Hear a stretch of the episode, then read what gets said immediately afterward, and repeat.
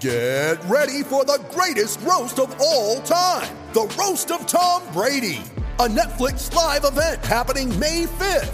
Hosted by Kevin Hart, the seven time world champion gets his cleats held to the fire by famous friends and frenemies on an unforgettable night where everything is fair game.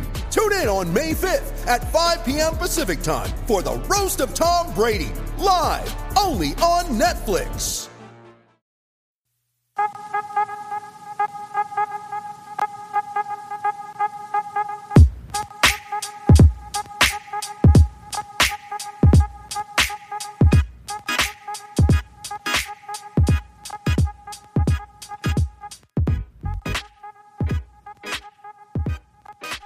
What's going on, people? Welcome to Pain Points. As usual, I'm your host, Jake Painting, and we are brought to you by the SB Nation Podcast Network and the Canis Hoopus family. Today, very special episode of Pain Points. We are back with our first edition of a post game Pain Points. It's uh, coming straight after the game. Memphis defeating Minnesota 107 to 105, the first preseason game of the year.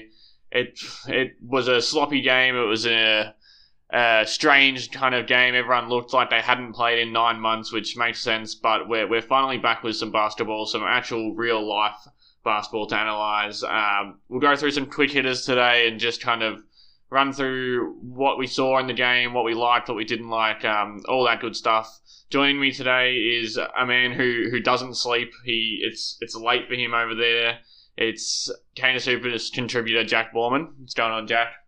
I'm great, man. It, it, was fun to see everybody back out playing tonight. Um, obviously, you know, 277 days um, since the Timberwolves last took the floor um, is just kind of crazy to conceptualize and think about it. And like you said, um, it was certainly a game in which it, it looked like uh, guys hadn't played in in close to nine months. Um, so, so yeah, it it it was sloppy, but but it was it was a ton of fun to, to be able to watch them watch them play and um, and just see different guys kind of in different roles and uh, and just a bunch of experimenting on the floor. Yeah, yeah, I, I, had a lot of fun watching that tonight. Obviously, the result didn't go Minnesota's way, but I think in general we're not going to focus too much on the result. Um, it's obviously the first game of preseason. I don't think it matters too much, and I think that, as you said, with all the experimenting that went on, it's it's kind of hard to to put a lot of stock into into a lot of things. So um, we're just going to give a quick overview. Um, I want to start off with the lineups. If you if you didn't if you weren't following Jack along on Twitter, he had a lineup tracker in a spreadsheet that he was doing throughout the game. Um, we're going to kind of go over a, thing, few things with that to start off with. I think that that lineups in general have been the the flavor of the month um, to do with the Timberwolves. It's it's what everyone's been interested to see how it would work out with the additions of Ricky Rubio, with Anthony Edwards coming in as the first overall pick, and guys like Ed Davis and, and Jake Layman and, and Juancho Hernangomez all kind of seeing where they're going to slot in. So, what what interested interested oh, interested you the most, Jack? And what did you kind of uh, take away with lineups um, more than anything tonight? So the first thing that, that I took away was that we only got three minutes of Ricky Rubio and D'Angelo Russell playing together.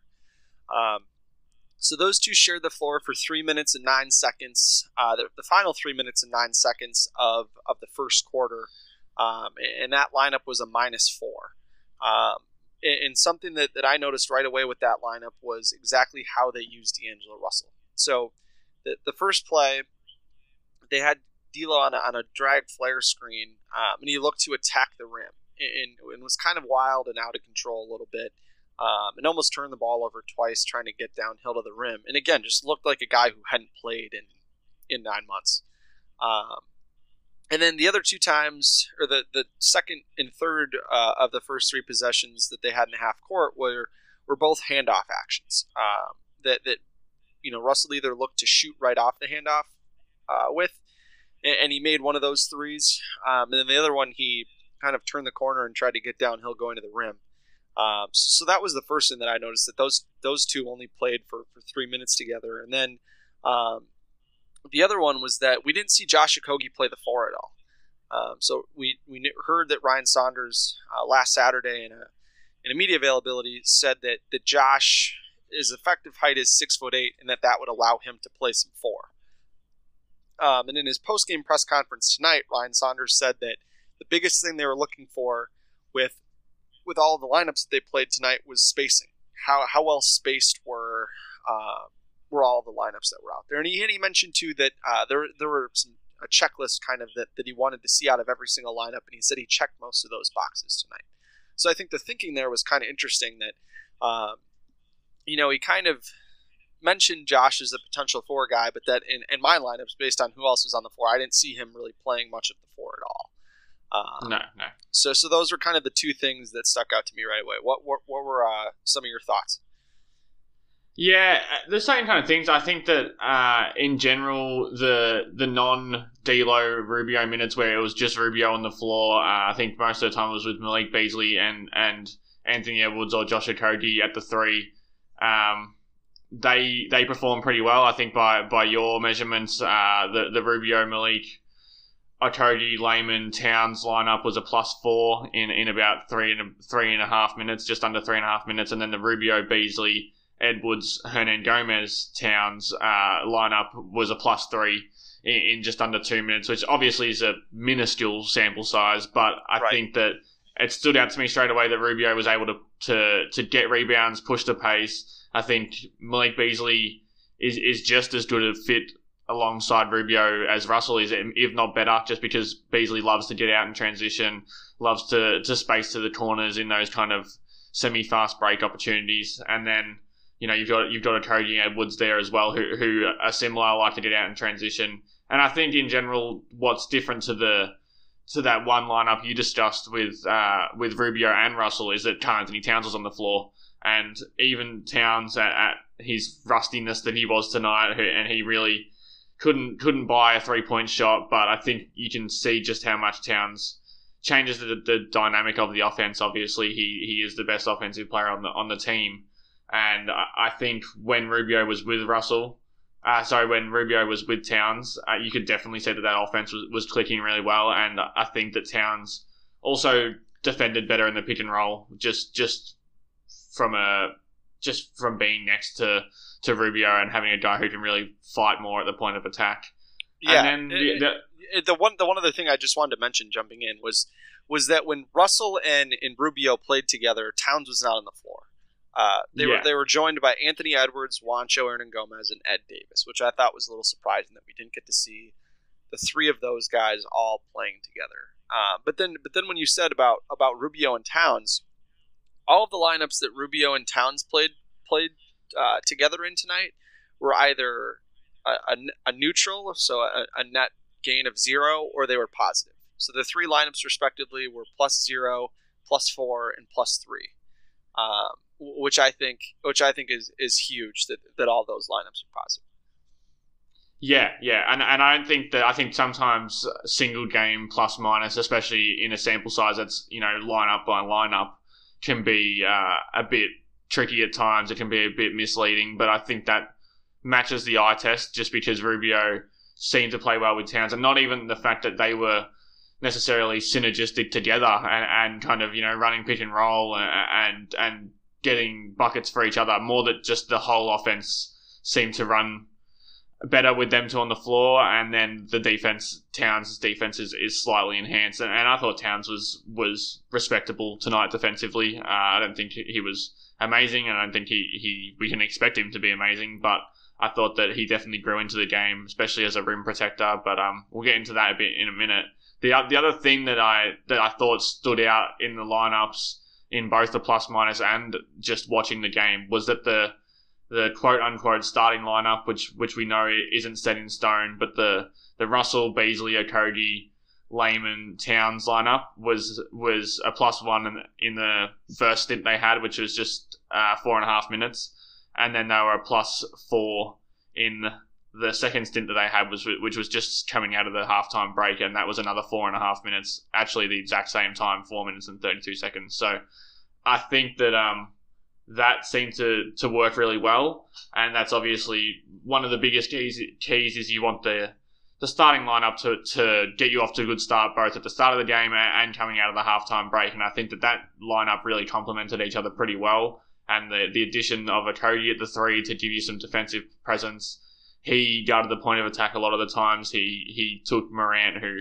obviously Ja was was on fire tonight and was really good, but I think that Okogie didn't really do a whole lot wrong defensively, and I think that helps Towns and it helps you know hiding Russell off the ball. And then Layman, who who will dive into a little bit more, but he um, he was excellent tonight, Layman, and I think any minutes that he had next to Towns uh, and next to Russell were were plus. So yeah, that, that that's the other thing that I kind of gleaned from from just the lineup perspective is is the starting lineup really performed fairly admirably tonight. Yeah, I, I, I was I was impressed with what I saw. Um, I think Josh Okogie played out of control a little bit at times, and and kind of was was looking was kind of driving to pass too much. And when you've got bit. when you've got as much energy as as Jo, I think that nine months off kind of all came out in the in the wrong way at times. It just like he exploded onto the court, and, and I think um, that can be a problem for him when he you know is on a back to back, let alone a, a nine month stint. So I, I think we he'll get that a little bit more under control. But yeah, Josh was definitely. Um, a, a, burst of energy tonight, and sometimes not in a good way. Yeah, I, I, completely agree with that. And then the other thing I wanted to point out just about the starters overall is that Jake Layman was fantastic.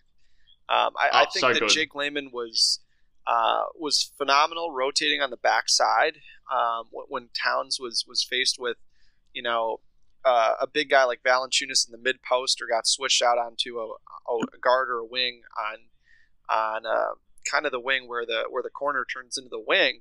Um, and it was very evident to me that, that they had Cat shading everything to the baseline and then had Layman helping on the baseline uh, which I think is a which I think is a really good pivot from from David Vanterpool, considering how much the Wolves let uh, let ball handlers get into the middle of the lane, especially from the sides and the corners of the floor uh, on offense. So I, I, think by doing that, you open yourself up a little bit more to, to kind of the open corner threes in the backside if you don't rotate over correctly.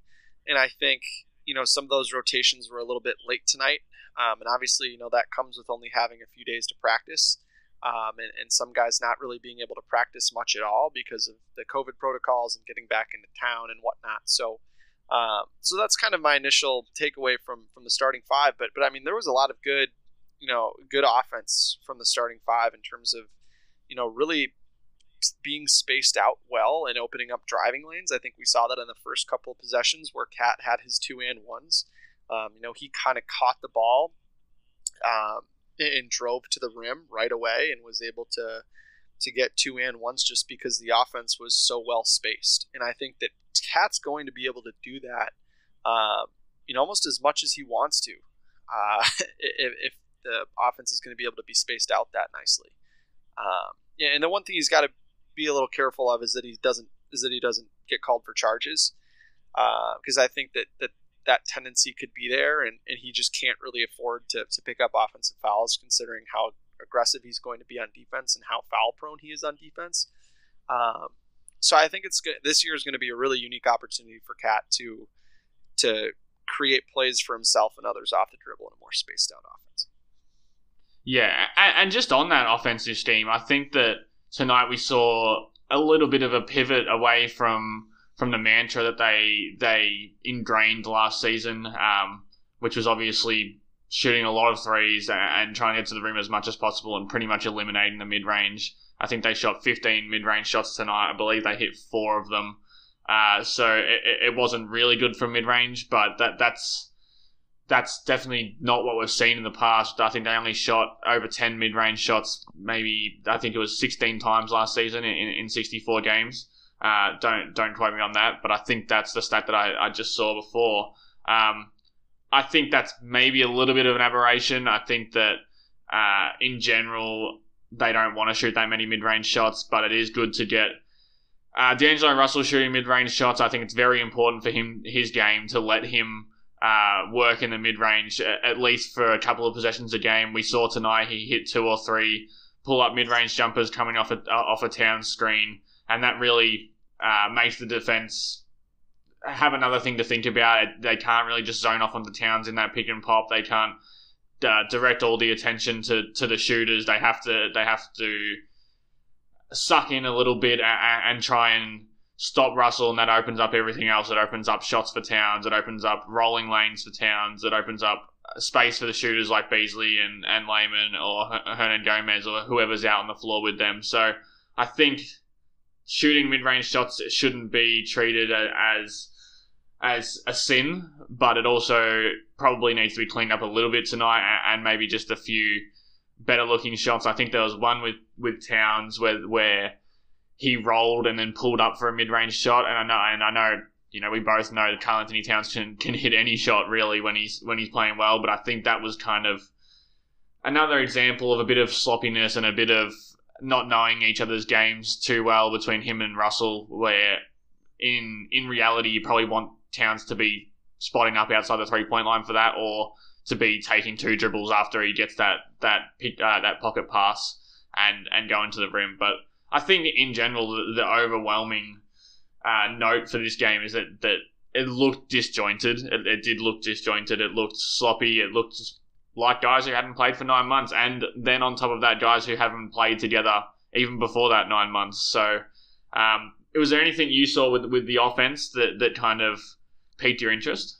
Yeah, kind of going off that. So I, I sat in on the media availability with uh, Ryan Saunders, D'Angelo Russell, Jaylen Nowell, and Ricky Rubio tonight. Um, and, and Marney Gellner had the first question, and and um, and she asked, you know, she asked about the mid range shots. And, and Saunders kind of chuckled and said, you know, he, he, said that a good number of them were, quote, settles, is what he said. Um, and then yeah. he said, quote, it's something we'll clean up and that was the same phrase that you used, I think. Um, and you know, I think it's interesting because I, I was about, I like the in the first quarter, I saw that you know Dane had tweeting something saying about you know how the Wolves were shooting more mid range shots, and in the first quarter, I thought that with the exception of one fadeaway, or excuse me, two fadeaways that Ricky Rubio and and D'Lo had, I thought that the mid range shots that they were taking were good shots. You know, D'Lo. Yeah D'Lo hit a couple good in rhythm mid range shots that I have no issue with, and then Anthony Edwards, uh, the mid range shot that he hit in the second quarter, coming around his screen, uh, you know, into a two dribble pull up that, that was wide open.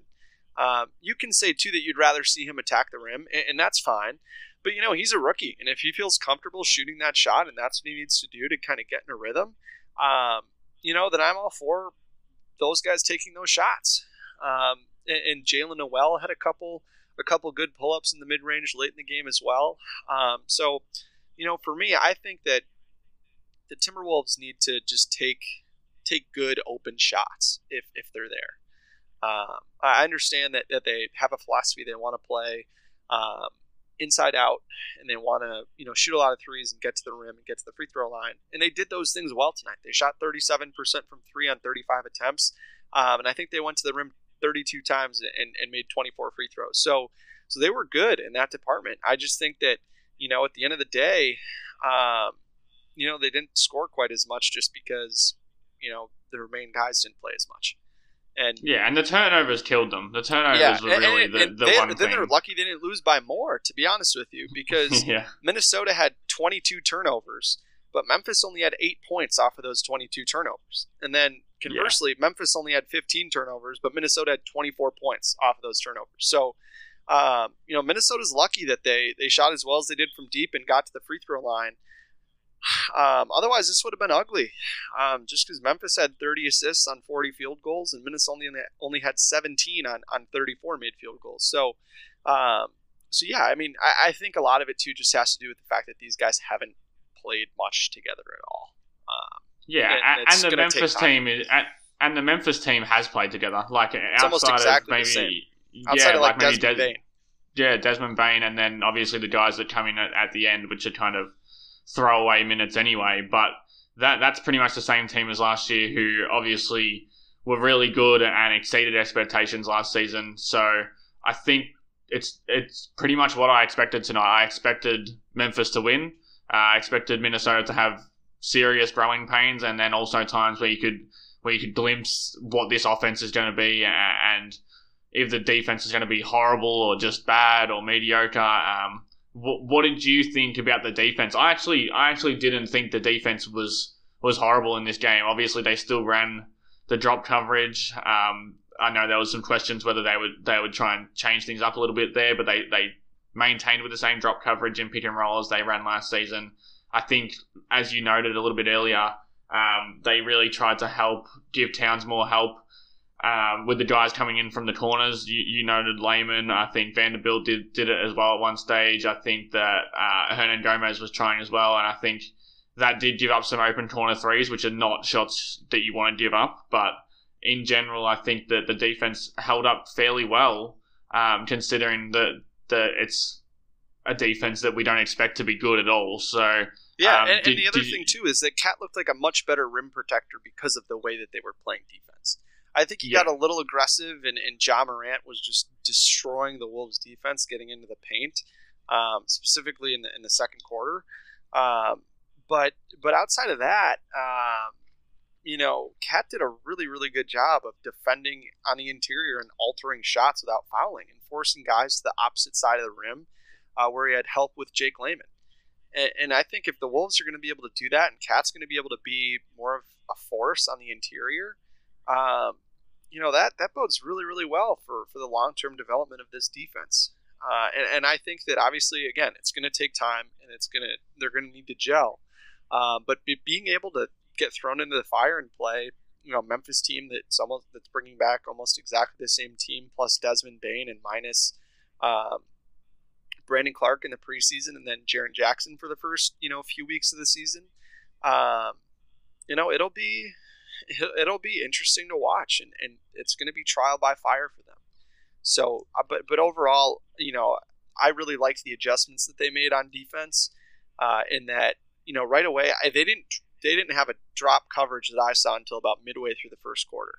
Uh, Cat, yeah, they and they run a lot of two three zone as well. Like they just they mixed in a bit of two two three zone throughout the game as well. What, so it was kind of was like, great. Yeah, and we've discussed this throughout the whole offseason that we think showing zone for for times during the game is a great idea, and then it, it junks up the game, and then it kind of throws a different look at the at the offense. And I think when you're a team who who can't defend very well in general, uh, throwing different looks at a team and, and not letting them settle into into the one scheme that you're running and, and being really dogmatic with it is is good process.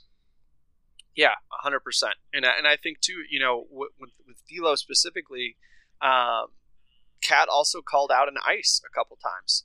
Uh, shout yeah. out, shout out Thibs. Um, but but I think that's important. That, that it's very clear to me that, that so in Portland, what what Vanterpool did was he funneled everything into the middle of the paint into Jusuf Nurkic, um, and and that's when Towns can be good. When when when players are funneled into him, that's when he doesn't have to think too much. He doesn't have to make these these really complex split split decisions, you know, split second decisions, and he can just focus on on getting a hand up, trying to block a shot, or or just you know staying solid rather than trying to like play between two guys in pick and roll. Like if you can get guys who can funnel uh, their opposition into Towns, that that makes his life so much simpler, and and therefore enhances the Wolves' defense in general. Yeah, and I think there's a difference between funneling guys into the middle and Ja Morant just coming around the screen, getting downhill, and forcing Cat to kind of do that in between, kind of being that in between position where he's got to choose between Ja or the big. Um, yeah, and that and that's was a tough position and to that, be in. And that was where the Wolves kind of got killed defensively uh, tonight. But but I think that that what I, the point that I was going to make is that I wonder if Vanterpool is kind of thinking of doing the exact opposite of trying to get everything away from the middle of the floor enforce everything baseline and utilize the Wolves' extreme length that they have in their starting five. I mean, their starting five, everybody's wingspan is is at least six foot eight or six foot nine, um, and the only person who I think has a wingspan you know shorter than six ten is uh, is Malik Beasley. But with his activity and his lateral quickness, you know, I think that the Wolves are going to make life really tough for teams if they want to try and go baseline. And I think that's what the Wolves tried to make Memphis do tonight. And, and it worked really, really well, with the exception of Ja getting into the paint. So, um, yeah, and ja, and Ja was just on one tonight as well. Like, yeah, he was you phenomenal. Know, at times, you, you've just got to tip your hat to to great offensive players, and, and, and you you obviously want to do a better job on Morant. But I think there was times tonight where I thought the defense was was fairly good and the offense was just much better. I mean, they they finished with a hundred uh, defensive rating, so it definitely wasn't like that's good by by all standards, but but hard to decipher in a preseason game where 15 players play on each team. But in general, I think they'd be pretty happy with with 100 defensive rating. I mean. Jake Layman had a 26.3 net rating. Um, I think he was was by far the best defender. We've already discussed the help defense. I think he was he was quite good when he was in in the few occasions that he was put on the ball. And then I think he was really good in transition. I think he had one or two steals in transition where pretty much uh, the the bucket looked like a surefire thing for, for Memphis. So uh, in general, I, I, think Layman was probably the best player on the court tonight, maybe apart from from Jaylen Nowell. But um, in, general, I was pretty happy with the defense. Yeah, for sure. Um, do you want to get into you want to get into a little bit of the the individual players and, and how they performed? Yeah, yeah. So um, the the first one I wanted to talk about is kind of as a as a duo is Karl-Anthony Towns and D'Angelo Russell. Obviously, they're the the franchise centerpieces, and and we haven't seen them. We've only seen the one game. It's it's been discussed to death during this off season, but this was our first chance to see a little bit of them two together. Um, how do you, how do you think they fared together? Obviously, we, we, we didn't get a huge sample size, but what were your initial thoughts? Uh, um, I wasn't that impressed, to be honest with you. Yeah. Um, yeah. I, I think that I expected those two to uh, really kind of know where each other would be on the floor a little bit better than, than they did tonight. Um, I think I count. I you could count on your hand uh, how many pick and rolls those two went. Uh, how many pick and rolls those two ran tonight?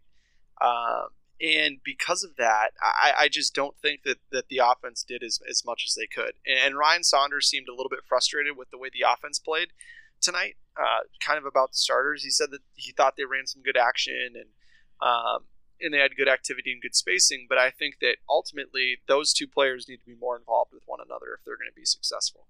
Um, I thought that D'Angelo Russell and Malik Beasley played very, very well together and showed a lot of chemistry and synergy on that on that end. Um, and that Josh Okogie, you know, made some good decisions when he drove and, and was looking to pass. Um, but but I really need to see more from Cat and D'Lo, um, just from a volume perspective, because the output isn't going to be there if you're not putting enough into it. Uh, and so whether that be, you know, more pick and roll action, um, or more kind of you know getting the ball to Cat in in the corner and or excuse me, getting the ball to Cat in the post, and then you know setting setting a screen for for D'Lo to get open on on the perimeter. Um, there just needs to be more uh, interaction between those two on offense if the Timberwolves are going to want to want to play better and and and out you know like you were talking about on our last podcast, just really come out and hit teams in the mouth and, and get out to an early lead as opposed to to being forced to play from behind. Yeah, I completely agree. I think that it's it's early and we expect better, but I, I don't think they were they were really on the same page as much as we expected them to be. And, and obviously they haven't played together, but they're they are you know really good friends and they and they speak a lot. And D'Angelo Russell's talked about how how much he watched film on Towns this year to see where see where he wanted the ball and, and, and kind of pick apart the film and, and try and really get to know Towns without being on the court with him. Um, but I think the the one thing that stood out to me is, like you said, not not a lot of pick and rolls, and then in the pick and pop, I think that there was at least two or three where where Russell was just that second or two slow to get the ball to Towns in the pick and pop, and and Towns, as we know, only needs a, a sliver of space to get up a three, and I think that there was yeah maybe two or three times where Town, uh, Russell came around the pick and got trapped. And by the time he got trapped, you know, the, the defense had rotated, the defensive shell had kind of uh, got itself back in shape, and Towns was wasn't open anymore. He still got the ball, but it wasn't a pass to a shot. It was more just a pass to get the ball kicking around the perimeter, and and that's something that any player, I think, any point guard that need, that plays with Towns needs to realize that if you come off that screen and, and two guys come with you, you need to you need to be able to hit Karl-Anthony Towns immediately because that's that's open shots. That's your best three point shooter. That's you know one of the best three point shooters in the league, and you need to to get him as many shots as possible. And then I think that yeah, I think in general they, they didn't run a lot of just action at like I, I don't think they ran one Towns post up for the entire game, which I found yep. surprising. Um, uh, I would have liked to see them run that, and, and like you said, maybe run D'Lo off some screens off ball and and draw the defense in with, with with the threat of Towns scoring in a one-on-one post opportunity. Maybe that was just easing things back into it. Maybe it was because of Valanciunas, who who's you know a, a very strong dude. Maybe not an elite defender, but but a hard guy to move, especially um, with Towns coming back and not having played for so long. But yeah, in general, I think that it wasn't uh, the most encouraging performance from those two, but I think there were some, still some some times where you could see that obviously just with the firepower both of those guys have, they're still able to make an impact. I think when they were both in the court, Minnesota played fairly well, um, but together uh, as a as a duo, it, it wasn't their best showing. I don't think. Yeah, no, I think I think too that that you know those two just really need to focus on knowing where each other are at all times. Um, yeah. and, it, and if they can do that, and that I should come, and be, that should come. Oh, I'm not worried that it's not going to come. I, I just think that yeah. if if it's not there right now, then there needs to be more offense centered around getting those two involved. You know what I mean? Like more right. set pieces right, yeah. or, or call outs for even just simple things like, like, like yeah, like handoff action. Like I, you know, we I don't think we saw enough handoff action with Towns and Russell.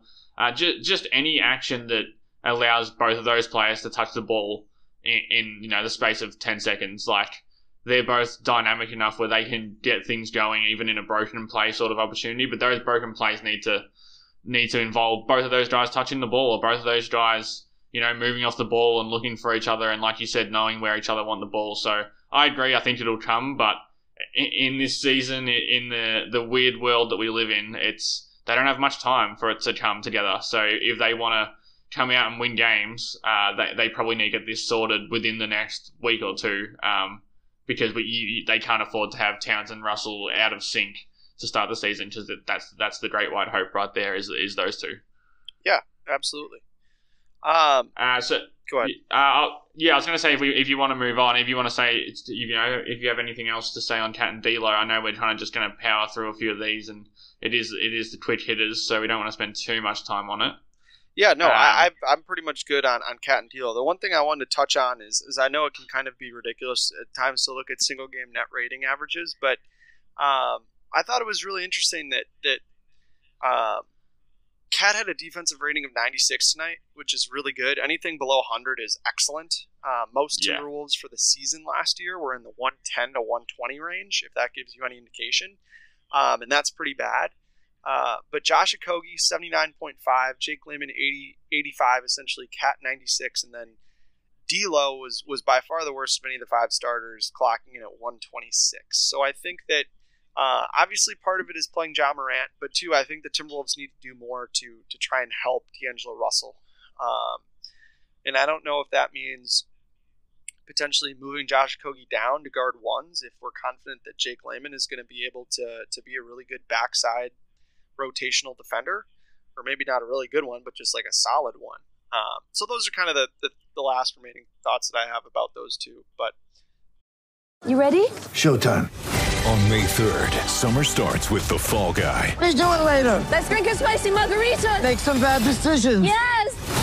Audiences are falling in love with the most entertaining film of the year. Fall Guy. Fall Guy. Fall Guy. That's what the poster said. See Ryan Gosling and Emily Blunt in the movie critics say exists to make you happy. Trying to make it out? Nope. Because I don't either. It's not what I'm into right now. What are you into? Talking. Yeah. the Fall Guy. Only in theaters May 3rd. Rated PG-13. Yeah, and just on that note, I think that Russell was really bad off the ball tonight, which we've kind of come to expect. But he he does definitely zone off when when he's not on the ball. I actually think that he's not a terrible, terrible on ball defender when he's, he's yeah when he's locked in and he can and he can fight like he's not he's quite not weak, but you know, not not a strong and burly small guard. But when when he doesn't have to fight through screens all game, he can stay with his man, but it's off the ball that worries me. I think there was a few back cuts or just you know dives to the rim tonight where he was directly responsible and, and kind of just um, in his own world, and and that's something that it's hard it's hard to to cover that. Like if, if one guy falls asleep off the ball, it's kind of hard to predict that. If everyone's doing their job, you can you can predict whether where the rotations need to be and where the holes are going to be in the defense, and you can get guys to move into those holes. But but when when one guy kind of just completely collapses your whole defense, it, it's tough to stop. And I think that would have been one of the reasons why his defensive rating was so much lower than than pretty much everyone in the starting five and, and most guys on the team. Uh, and it's it's something that I think we'll probably have to come to expect because it's been something that Russell's been doing for his entire career. Yeah, and and it just I think it all just comes down to how hard he's going to compete. And yeah. if if Vanterpool can get him to compete, I think the Wolves are going to be pretty good. And it and if he plays like he did tonight on defense, it's going to be it's going to be tough for the Wolves to win games. Yeah. Um. So moving on, obviously the there was a few guys debuting tonight or returning that that were the talk of the town. We'll start with the number one pick, Anthony Edwards. I think obviously a tough shooting night for him. I, I think at times he looked a little bit overawed by the situation. Um, I he flashed some nice things. I think he probably should have had two or three more assists. I think he made some really nice reads actually, and then obviously the pull up three. Uh, for his first bucket, and then the pull up mid range that you spoke about before for his second bucket. He he was two of nine from the field after that, one of five from three, uh, four rebounds, one assist, five fouls, um, which I kind of didn't even notice till I looked at the box score that, that he picked up five fouls. But um, what what do you think of Edwards, and do you think he can even read too much into it? You know, being that it's 25 minutes of his first preseason game ever. You know, I, am not going to read into it too much. Um, in the article that I wrote today um, before the game about what I was watching for, one of the things that I noted that I was going to be looking for was um, was how is he going to be used on offense? Um, and I think that yeah. there was a lot of Anthony Edwards standing around and being delegated to the corner. Um, rather than him being on the ball. And I think that we saw tonight what can happen when you put Anthony Edwards on the ball. It's it's clearly where he's most comfortable offensively. Um, I think he had a much more aggressive mindset and wanted to score when he had the ball in his hands for that for that period of time in the second quarter where um, they made an effort to to kind of have him initiate some pick and roll, and that's where he had all five of his points. Um, like yeah. you said, he had the pull up three, and then he had the really nice um, kind of pump fake and, into a two or three dribble pull up from about the free throw line, um, which was cash. So I, I, think if, if you're able to get get something like that going where, where you can get the ball to him and have him play in his spots, I think that's going to be really important. Um, but I also thought it was interesting that I don't think Edwards did Edwards play tonight with with Cat and in D'Lo much. Um, uh, I, I don't. Think I think he did. I think he, I think was he mainly for like two for like two minutes. Yeah, yeah. So I think for, he played with Towns for a little bit, but not with, not with both. He mainly played with like Beasley and Rubio. Yeah, or, so he uh, played. Beasley, you know, he played Beasley with Culver. so he played with Cat and D'Lo for roughly five minutes. Um, yeah, for roughly five minutes, and they were minus ten.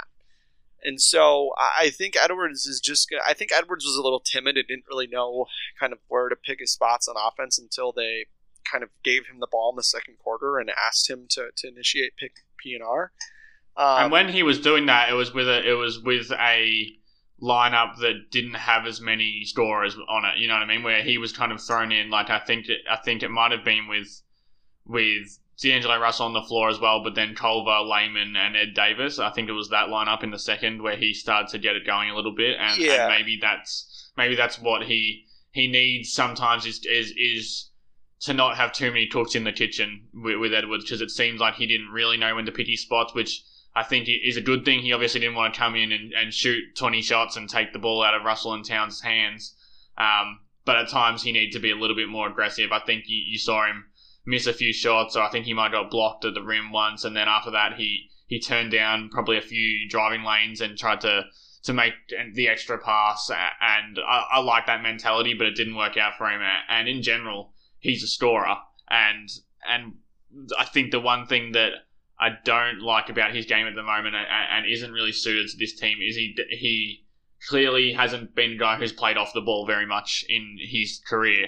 Uh, and like you said, a lot of standing around, but but sometimes you know if you don't have the ball, you don't have to stand around. Like just moving into open spots around the three point line, like getting into the passes line of sight. Uh, that's something that I don't think he did very well tonight, uh, and just making himself available for catch and shoot opportunities or diving to the rim for, on, on cuts. Um, he was a very good back cutter at, at Georgia, and we didn't see any of that tonight. So yeah, I, I think there was a lot to work on for, for Edwards, but I also think there was uh, encouraging signs and, and very understandable, you know, nerves and, and a bit cautiousness. Yeah, and, and I think with Edwards, it's it, the whole thing is just going to take time, especially with him playing off the ball. Um, you know, like we've talked about in the past, he he spent far more time playing on the ball at Georgia than than off. Um, and I think his his coach at Georgia, Tom Crean, said it best. You know, he's got to be in a situation that supports the hell out of him, um, and, and, does a really good job of teaching him how to play. Uh, because all the tools for him to be great are there, and it's just about molding them uh, to kind of help the right create, way. Yeah, to kind of help create the best possible player. And I think um, the Timberwolves have something to work with uh, in terms of in terms of what we saw tonight. I think far too often he was just standing around in the corner, um, and I was expecting him to to cut more. Um, you know, I wrote this afternoon that I think how much he ran and moved without the ball in his hands was going to be proportional to how much he scored, and he didn't score at all when he didn't have the ball in his hands.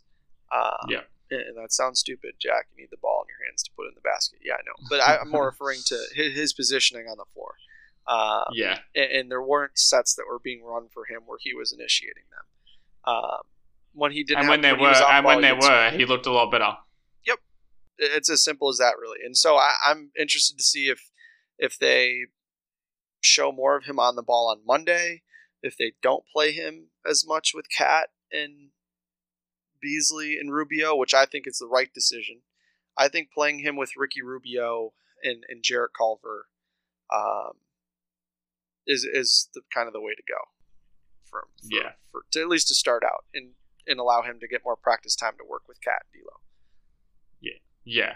Um, so moving on to uh, one more thing on Edwards that I wanted to point out was I think that he he he looked pretty lost on defense as well at times, which we expected. I think he, in general, is a, is quite good on the ball. Kind of like the same thing I said with Russell. I think when he's locked in, he's quite good on the ball. He's obviously really strong, really fast laterally. Uh, got all the tools to be a great defender on the ball, but but same thing as Russell lost his man off the ball a few times. Uh, that that's to be expected. I think it's to be expected from any rookie, but especially one that comes in with a with a stereotype around him that he's not a good defender, and that is true. He he wasn't a good defender at Georgia, so um, yeah, I just wanted to make that note, but that was just another thing I had there for Edwards. Yeah, I, I, was just gonna just add on to that quick. I think it's just a speed of the game thing. You know, I tweeted I tweeted that yeah, I think yeah. we could see him kind of processing it in real time because of how much slower he was moving, and that's not because he's not an insane athlete, because he is. It's just that you can't move if you don't know where you're going or where you're supposed to be. And yeah. I think you could see the wheels turning in real time, and I think that. Um, as we see more games of him playing, I think that's going to hopefully become quicker and quicker and quicker. Yeah, and, and, I think if you look at quotes from any rookie, that that's the first thing they always point to, um, with with respect to the change between college basketball and NBA basketball, is that the speed of the game and the physicality are the two things that that are huge jumps and, and huge transitions to make. And it doesn't surprise me that, that the game looked like it was going a little bit too fast for his mind um, tonight, and I think that there will be many times during this season where that happens. And, and, like you noted at the start of this this conversation, it's it's going to be a process with him, and I think he's in the right place where he doesn't need to score twenty points a night. He can have a game like tonight, and and I don't think that's going to lose Minnesota basketball games. I think if he shoots two of nine from the field. Uh, you, you, can still have enough offense to, to win you a game just, just through three or four other players, and and one of those players is obviously Ricky Rubio, the other returning player, um, the debut, I guess, if you wanted to say that debut, new found debut. He was very brief appearance. He only played 12 minutes, which I think was to be expected. He's obviously 30 years old and coming off a pretty short preseason, but I think I think Rubio was was Rubio. He was he was quite good. He pushed the pace and, and created easy transition opportunities, especially after him himself grabbing the rebound. Um, and, and that's Ricky Rubio. It's, it, to, tonight wasn't. He's pretty easy to analyze, I think, tonight because he just did what, what Ricky does. He he was a little bit sloppy with some of his passes and, and a little bit more turnover prone than we're used to. I think he had three turnovers and, and two assists. So that's that's not really the Ricky we know. But again, it's it's understandable at this point of the season. And he scored nine points in 12 minutes. He hit a three coming off off movement, off a, a dead sprint to the corner, and, and then yeah, I, I, just think Rubio. You saw immediately in those 12 minutes um, what he brings to this team and, and, and how much he can he really raise the ceiling of this team. Yeah, and the other thing too is that uh, you know Ricky Ricky kind of consistently stressed in his post game media availability that that you know it is going to take time and that there's a lot of guys who are on different timetables in terms of when they've last played, you know how good of shape they're in, how much they've been with one another and practice with one another, and that you know these types of things aren't going to all come together all at once. Um, and I think that in order to see this t- Wolves team fully maximized, like that's not going to happen in December or January. It's going to happen in in in March or April or May. Uh, and so for Ricky, I think it's just about him kind of learning the tendencies of the guys that he's playing with. And, and that once he's able to do that, I think that you're going to see less of those sloppier passes and, and he's going to understand kind of the spots that guys like to be in and, and get the ball to those guys in their spots. Um, and he mentioned that tonight, and he specifically mentioned Jake Layman. Um, as, as a guy he needs to he needs to spend time with and, and learn his learn his tendencies, uh, which is great. And he, Ricky made a great pass to Jake for an awesome dump off pass for for a layup. Um, I think it was either in the first or second quarter, but yeah, uh, yeah. You know, I, I, think with Ricky, he's a guy I'm not worried about whatsoever. Uh, yeah, right. Just because he's a veteran, um, he's been I think in general, and, and, and knows and knows kind of when to put his foot down and, and when to one to kind of ease off. Yeah, I think in general that that point you just made about uh, everyone just not kind of knowing where where their teammate wants the ball or where where a guy's going to cut to the rim or space out to the corner. That was a problem all night. I, I think Russell might have had two or three turnovers where he just passed the ball to the wrong spot. I think one was Culver where Culver spaced to the corner instead of cutting. I think Anthony Edwards did the same thing, maybe with Culver again, where it's kind of um, they're just not on the same wavelength, and that is so obviously a, a, time spent kind of issue. Like they just haven't spent enough time with each other. They haven't um, talked to each other enough about how they they want the ball and where they want the ball, and that's that's one thing that just doesn't really bother me, especially with Ricky because you know we, we know Ricky is a, is a savant with the ball in his hands, and he once he learns where those guys want want it, he he really adapts to it very quickly. And I think with that Layman bucket that you just spoke of, uh, that that was one where where maybe earlier in the game they're a little bit disjointed, and then Ricky Ricky learns so fast, and and he he processes the game at a different speed to, to many other players in the league. And, and once he kind of uh, caught up to date with that, then the next play he, he fed Layman perfectly in stride on that little bounce pass drop off. Um, and that was to me probably one of the plays of the night. That was kind of the only one where where where a huge smile came to my face. I think after it, just because it's it was really nice to have Ricky back and and those little reverse layups that he hit, and he he didn't hit any of these those little mid range jumpers, but but the work around the rim with those reverse layups and, and then the three from the corner, I think that, that really solid outing from Ricky. Yeah, yeah. So kind of moving on now to Jake Layman. Um, I, I, thought that Layman was probably the best player for the Timberwolves tonight. Uh, yeah, agreed. On, on, both ends of the floor. Uh, just just overall best two way player the Wolves had. He, he worked his ass off on defense. You know he was he was in all the right places at all the right times. He did a great job uh, contesting shots if he didn't block them. Um, he yeah. competed on the glass. I thought you know I think he did his part in, in trying to cut guys out and put a body on guys. Um, he only had two rebounds, but I feel like he had a much bigger impact on the Timberwolves rebounding than that, if that makes sense. Yeah, he, uh, he moved a lot of guys out the way, or at least got in the way so Towns could come in and grab a rebound. Because I think right. Towns rebounded really really well tonight as well, and and part of that was because Layman was there giving him some help. Yeah, Cat had, Cat had eight rebounds in just 22 minutes. So, I, you know, I think that that was that probably could have could have turned into a 14, 15 game rebound for him, a rebound game for him. Uh, but where I was most impressed with Jake Layman was how confident he looked on offense. You know, he, he was in the right spots on offense. He, he made two really nice step in threes. Um, didn't even hesitate thinking about it. Um, and if he can do that, um, just confidently shoot open shots that he should take when he's spacing the floor the right way. Um, that's going to be a huge plus for them. You know, if they can if they can kind of seamlessly put him and Juancho in and not miss anything offensively from behind the line, I think that's going to go a long way in just helping make sure the floor is is constantly spaced and just give enough give enough of the kind of wing initiators and and, and ball handlers enough space to get to the rim and attack, which is going to be big.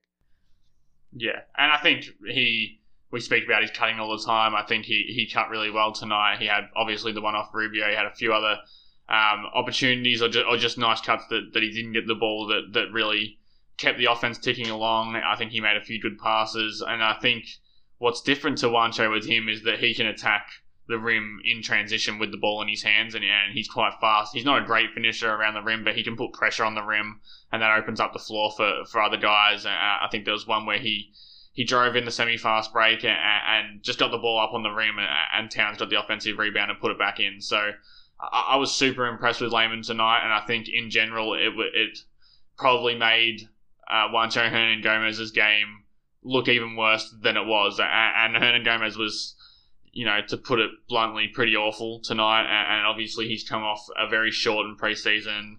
He's only been back with the team for, for a few days. Uh, and he did have eight points and six rebounds, but it, it, wasn't a good eight points and six rebounds. And I think that he he the problems that I that I see with Juancho, obviously there's the, the defensive issues, but then but then on offense, I think he gets a lot of tunnel vision. I don't think he's a a, a good enough playmaker at all, or just a willing enough passer. And then if he's not hitting threes, I, I, I kind of just don't know what he does out there. Right. And and, and I think that tonight was kind of uh, a pretty a pretty big reality check for him, where, where if he doesn't play well in these next two three games, that then his starting position might be supplanted for for the indefinable future. So. Um, yeah, it, it was it was a rough one for for Juancho. Yeah, and Ryan Saunders said before the game that he doesn't he kind of alluded to the fact that he didn't think that the starters tonight were going to be the starters on opening night. Uh, right. And and he said because some guys didn't get here and didn't get here at the same time and had visa problems, and, and that was obviously alluding to to Juancho.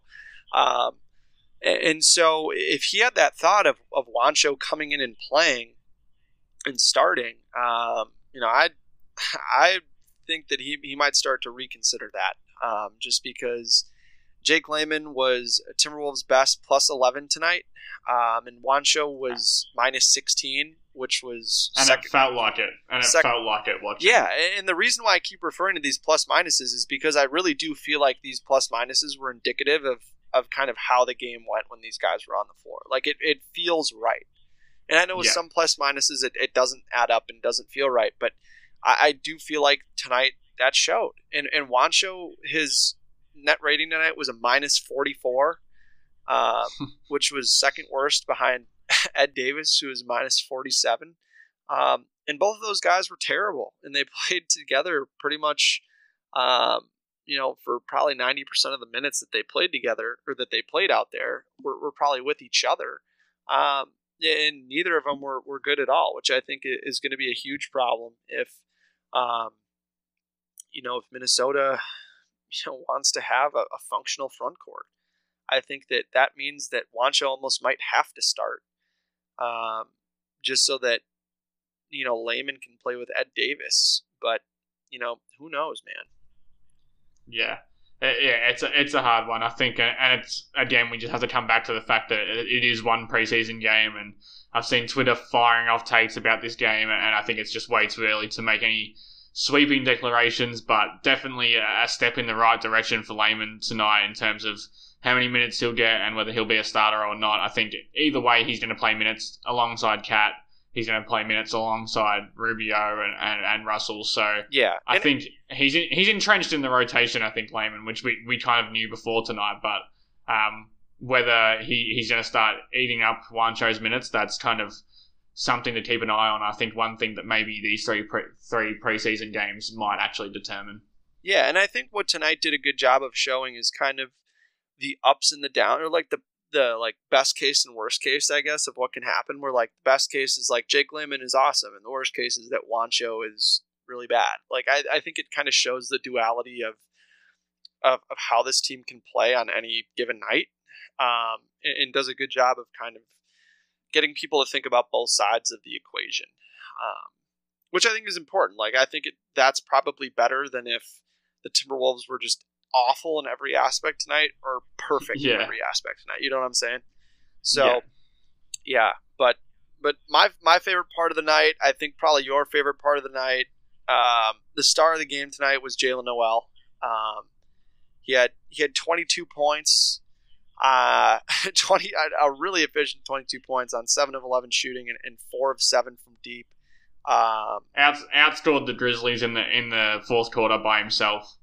yeah, uh, 20, 20 to to 18. 18. Yeah, like I, I don't know if we before the game we expected to be sitting here talking about Jaylen Nowell um, as, as the the star of the game and the guy who who maybe you know made the biggest case for himself as a rotation player. All of a sudden, um, it, it was a surprise, but but man, it was good to see him just stepping into those those pick and roll three pointers and those you know, little little mid range shots, and, and just him running running pick and roll in general. I think he looked really comfortable in that point guard ish role. Uh, I know he played alongside Culver and alongside Ashton Hagans as well at times, but but he was definitively the point guard in those lineups. Like he was handling the ball at the top of the key. He was running pick and roll. He he was surveying the court really well. I know he wasn't out there just dropping dimes, but I, I don't think that he was um, lacking anything in kind of in, in ball handling or court vision or just just setting up the offense. And, and man, what a game from from Jaylen.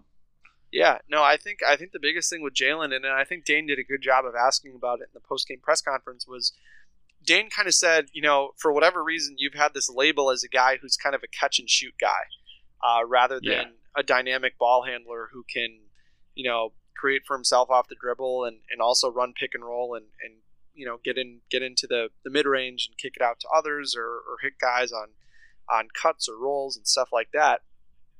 And Jaylen just laughed and smiled and just said, you know, I don't know where that came from. You know, I've been a guy who's been able to create off the dribble and, and you know, create my own shot and and shoot in any type of way my whole life. and and said I showed it plenty at Washington and said, you know, if anybody watched the G League, that's kind of what I did last year. And and I think I think Jaylen really appreciated that question. Um, and tonight, I mean, I, I there's I don't think anybody improved their stock more tonight than Jaylen Nowell did, solely because you know a week ago we were talking about Jaylen Nowell as a guy who's probably going to get cut so that we can sign Rondae Hollis Jefferson and then you know also sign Jordan McLaughlin. But I think tonight just went to show that if we can get a Jaylen Nowell that is making shots and is this dynamic off the dribble and is that competent defensively, I mean, what do we need? Yeah. J- what do we need Jordan McLaughlin for? You know what I'm saying? Yeah, And yeah. I think if the ceiling J-Mac, is if higher. I think the ceiling is higher with Nowell than it is with McLaughlin if they're both playing at their best. Oh, for sure. And I think if, you know, J Mac's playing hardball, then, you know, he just got dealt a pretty bad hand tonight because that's the one thing he didn't want was for Nowell to come in as that third string point guard and, and put on a show. And he's obviously on a team friendly four year deal or, three years, including this one.